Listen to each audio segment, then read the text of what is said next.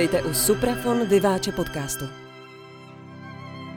Hezký den, milí posluchači, jsem moc rád, že teď je s námi u mikrofonu houslista Václav Dvořák, primárius Doležalova kvarteta. Vašku, moc tě zdravím u mikrofonu a vítám Dobrý tě. den, zdravím Marku, děkuji za pozvání. Prosím tě, Václave, my se zastavujeme u suprafonské desky. Pro Doležalovo kvarteto je to suprafonský debit? Mám pravdu nebo ne? Pro Suprafon už jsme spolupracovali na dese Honzi Bartoše, klavíristy, s kterým jsme nahráli pro Suprafon live nahrávku Mozartova klavírního koncertu. Je to půlka jeho mozartovského CDčka, na druhé je Česká filharmonie ještě s Jiřím Bělohlávkem. Jméno Josef Mysliveček je podle mého názoru jméno, které rezonuje po celé Evropě v rámci, eh, řekněme, hudby klasicistní, hudby spojené s Mozartem. Celá řada lidí ví, že eh, Mysliveček žil dlouhá léta v Itálii a také tam působil. Co mě nesmírně překvapilo, byl fakt, že se vám podařilo objevit skladby, které ještě nikdy nebyly e, natočené. Tak to mi prosím tě vysvětli. Měl jsem pocit, že Mysliveček je tak známý, že už se všechno zná, možná se všechno natočilo. Tak jak jste se k tomu dostali? To jsme si mysleli taky, ale historie tohoto CDčka vlastně začíná pět let zpátky. Samozřejmě na pivu, jak jinak, v Čechách, kdy jsme se s hobojistkou Michalou Hrabánkovou setkali a domluvali jsme možné programy, co bychom spolu mohli hrát. Ona si tehdy na mé přání přinesla seznam skladeb pro smícové kvarteto a hoboj. Komplet skladeb šesti hobojových kvintetů bylo napsáno Josef Mysliveček, neznámé. Prostě vědělo se, že to je napsaný, ale nikdo neví, kde to je ztraceno. Říkám, říkal jsem si, v dnešní době není možno, aby něco bylo úplně ztraceno.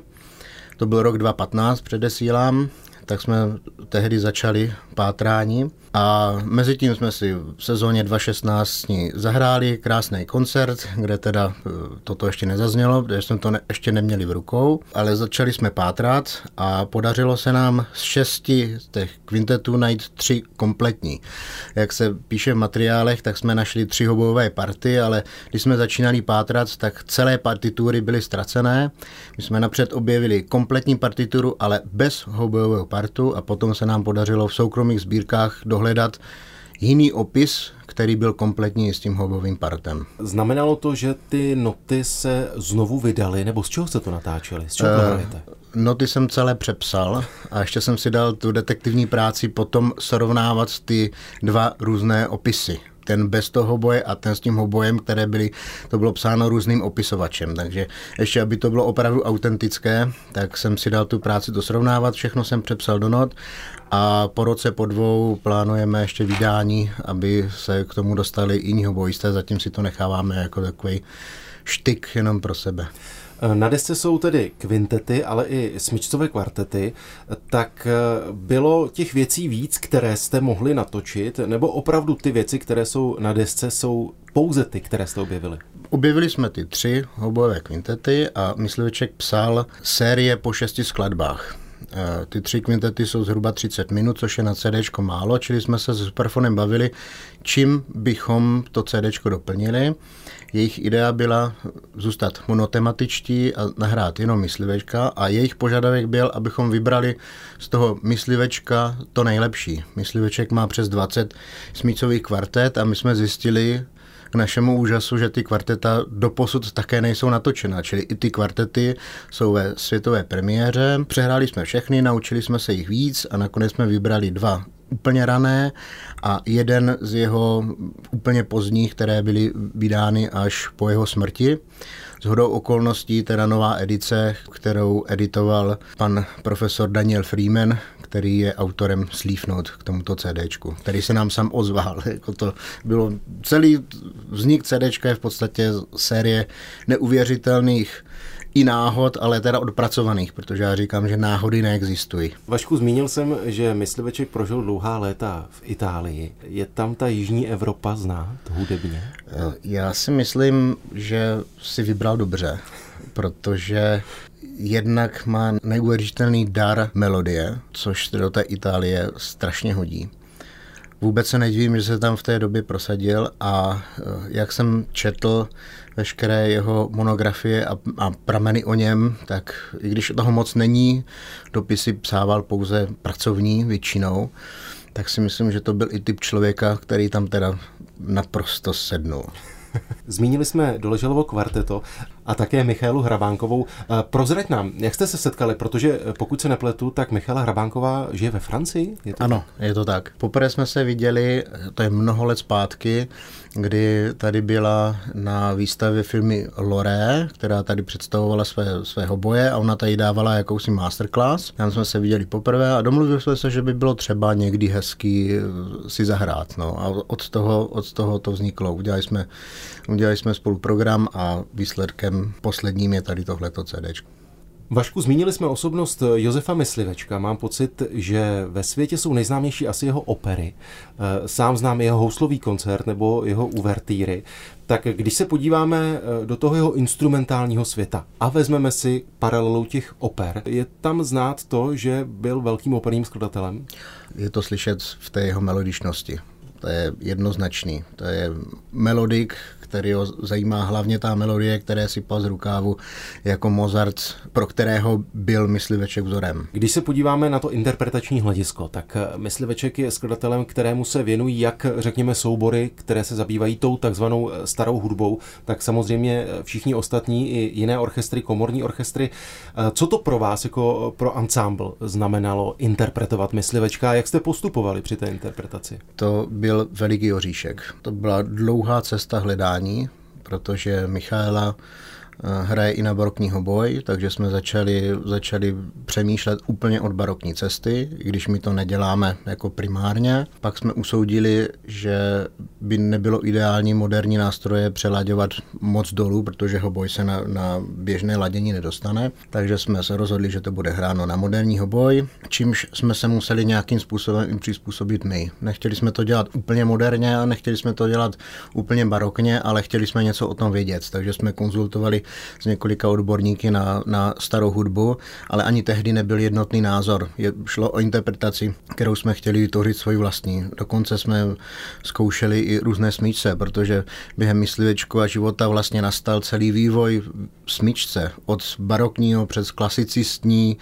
až po moderní vlastně, který přišel hnedka po jeho smrti. Umřel 1881, od 85 do 90 zhruba se vyvinul moderní smíčec, na který hrajeme dneska. Takže jsme došli k takovému mixu všeho, hrajeme na moderní nástroje, eh, smyčec držíme jiným způsobem při téhle nahrávce, tak jak se drželo tehdy, aby to dostalo určitý měkčí zvuk. Dokonce čelista hrál na barokní smyčec, protože nám to přišlo jako lepší, lepší pojivo zvuku zvuku, lehce jsme se nechali ovlnit tou barokní interpretací. Čili je to takový mix, ale ke kterému jsme dlouho dospěli, za kterým si stojíme. Napadá mě otázka, když se zastavíme u těch kvintetů, jakou úlohu tam hraje smyčcové kvarteto? Je to úloha v tom nejlepším smyslu slova doprovazeče, eh, nebo je to vyvážené, ty party jsou podobné, zmínil jsem, že si primáriem eh, hraješ tedy ty takzvané první housle, tak jak to vnímáš ty ze svého pohledu?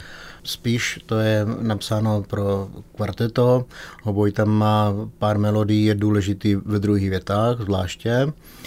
A eh, jinak dost často se kryjeme v hlasech prim a hoboj, že hrajeme něco spolu, po případě hoboj něco komentuje nebo drží dlouhé tóny, což je strašně těžký, proto nemůžete stříhat jo, do nahrávky, protože hoboj drží dlouhý tón, nemůžete stříhnout, protože je to slyšet jo, a tak dále a tak dále, čili i takhle to bylo náročné, ale potkat se s ní i intonačně, jak, jak víš, dechové nástroje reagují přesně opačně než smíčové, takže na tom byla spousta práce, hlavní hlavní téma. Potom jsou variace, které tam je jiná hudba, ale to téma je vlastně úplně unizono prvního boj.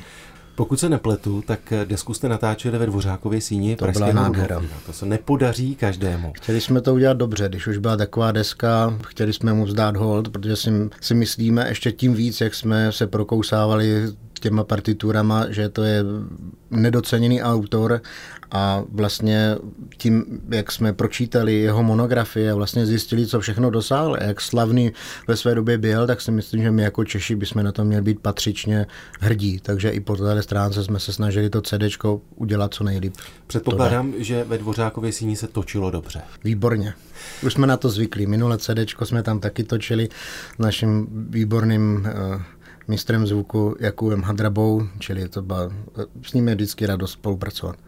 Eh, Vašku, když se zastavíme u samotného Doležalovo kvarteta, tak eh, když se podíváme na složení muzikantů, tak eh, to tvoří, řekněme, hráči podobné generace, ale jméno Doležalova kvarteta je tu přeci mnohem déle, tak to nám musíš vysvětlit. Doležalovo kvarteto, jak jsem si dneska vzal na tričku, bylo založeno roku 1972, čili brzo nás čeká 50 leté výročí existence a hned příští sezónu bude 20 leté výročí předání jména novější generaci. Karel Doležal, zakladatel kvarteta, se rozhodl, že, že už nebude pokračovat dál, nebo ta sestava v té době se dohodla, že už nebude pokračovat dál a jméno předal mladším kolegům, protože chtěl zachovat kontinuitu, předali za vším všudy. My s tím leta bojujeme, protože nás chtějí dát jako novou generaci, ale přímo Karel Doležal říkal, že jsme přímí pokračovatelé, jak jsou třeba druhá tradice Borodinovců, že jo, prostě je to kontinuální tradice, přestože tam došel jakoby ten přelom, že, že předal kompletně to jméno, že se tam vystřídala celá ta generace, i když to tak původně nemělo být, ale dopadlo to tak. Je to zavazující proto být tou druhou generací? Ze začátku to zavazující bylo a vůbec to nebylo jednoduchý Přesně tady z tohohle hlediska, protože navazujete na něco a spíš více srovnáváte s tím, na co navazujete, než že byste se soustředili na to, co tvoříte nový.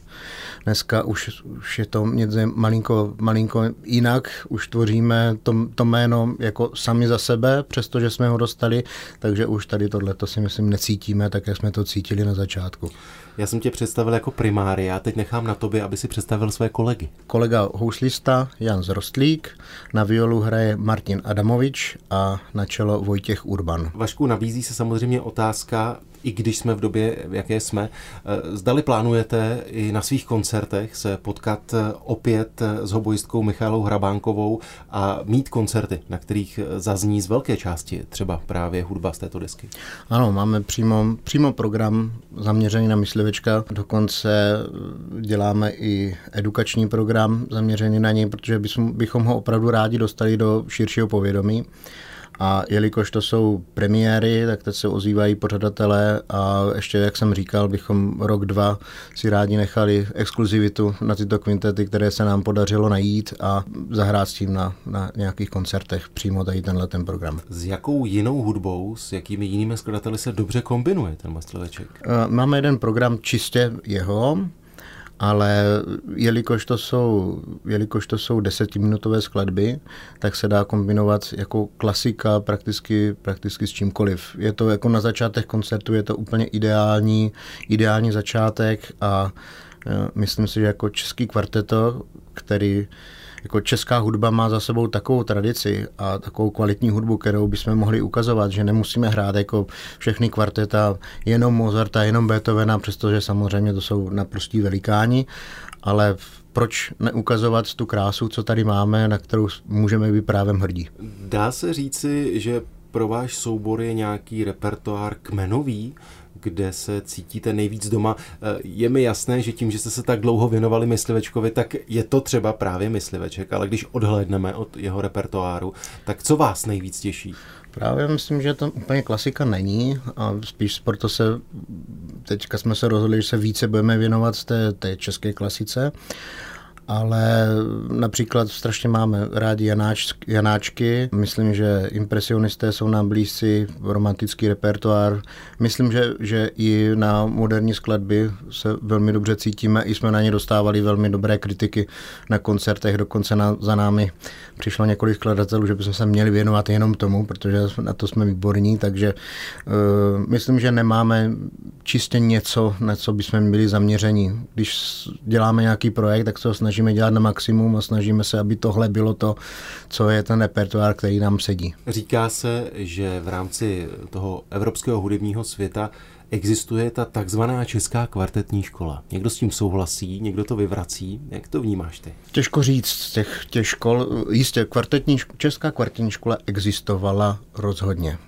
Ale potom nastal takový boom kvartet všude ve světě a tak se to posunulo, interpretační umění v kvartetech, že čistě, jak se to dalo definovat, jako čistě česká kvartetní škola, už není tak úplně možný, i když si myslím, že je tam pár eh, takových věcí, v čem jsme tak jiní jako od jiných, že se to pořád nějakým způsobem dá říct, i když už to není tím, jak je kvartet daleko víc, jak te škol daleko přibylo, že už to není tak specifikovaný. Globalizujeme se, je to ve všem. Jo. Asi se shodneme na tom, že konkurence v tom kvartetním světě je veliká. Tak eh, co je podle tebe tím faktorem X, tou přidanou hodnotou pro ansámbly, že se jim zkrátka daří, že, že mají koncerty, že vydávají desky jako vy. Dá se to popsat slovy? Já to řeknu na našem příkladu trošku oklikou. Byli jsme na, na kurzech u primária Alban B. kvarteta Ginter Pichlera, velké to osobnosti kvartetního světa. A tehdy šéf francouzského prokvartetu, kam, kam jsme zdívali na kurze, kam jsme byli zvá, zváni i na koncerty, přišel natěšený na ten koncert po těchto kurzech, který jsme u, u nich dávali, kousek za Paříži. A přišel za náma a říkal, Pichlera miluju, ale už nikdy k němu nejezděte na kurzy. Protože to je přesně, přesně ta linie, jak dneska hrajou všichni a on na nás obdivoval, že jsme něčem jiní. Takže to je to, co chci říct. Každé kvarteto by si mělo najít to, v čem je, v čem je jiný, čem je speciální, najít si svůj repertoár, i když, i když ne úplně omezovat, že to musí být určitý období nebo tak, ale nějací skladatelé nebo nějaký styl, nemusí to být jenom jeden skladatel a věnovat se těmhle těm věcem a dotahovat to ad maximum, co, co to jde. Já si myslím, že u nás je to určitá muzikalita a jemnost, na rozdíl od spousty dalších kvartet, který do toho jdou vel, velmi dravě. Každé kvarteto má něco a z těch, co se jim daří, tak, tak jistě je něco k obdivu, co, co někdo jiný nemá. A to si myslím, že to je to přidané X. Eh, Vašku, zmínili jsme tu zvláštní dobu, ve které eh, teď aktuálně žijeme, která se samozřejmě velmi týká kultury a živého hraní, ale když bychom byli v úvozovkách v tom ideálním světě, tak eh, na co se třeba teď chystáte, nebo jaké výjezdy vás čekají, ať už v rámci České republiky nebo zahraničí? Výjezdy nám byly zrušeny. Děláme spoustu projektů s Valery Zavackou, čili tady tohle to nás čeká průběžně. Několik projektů čeká nás nově, děláme s ní Dvořáka a nově nás čeká Janáčkovský program, ke kterému máme velmi vřelý vztah. A druhého Janáčka děláme bez, dalo by se říct bez své vlastní edici, která je takovou kombinací té tradičně hrávané a té, té nové, nebo nové, no už je to taky 15 let, nebo kolik je to vydáno. Má poslední otázka bude stejná, jako je pro všechny hosty tohoto pořadu. Eh, říká se, že když muzikant odevzdá master, tak eh, v tu chvíli začne myslet na další nahrávací projekt. Tak máte v hlavě nějakou další desku, kterou byste třeba se Suprafonem rádi společně udělali? Jak už jsme se bavili o té historii Doležela kvarteta, tak brzo nás čeká 50 leté výročí. Čili máme v hlavách eh, jeden komplet, jeden větší nahrávací projekt, o kterém bych asi ještě ne úplně rád mluvil kde to budeme točit ještě ve hvězdách. Mezitím možná s eh, Anou Pavlovou budeme točit CD, pokud všechno dopadne. Takže krásné věci nás čekají a my se na to těšíme. Eh, já doufám, že posluchači se budou těšit z toho, že jsme měli možnost si dnes povídat. Vašku, díky moc za tvůj čas, ať se daří nejenom tobě, ale i všem členům Doležalova kvarteta. Vyřiď mé pozdravy i Michála Hrabánkové. Díky moc. Díky moc, vyřídím.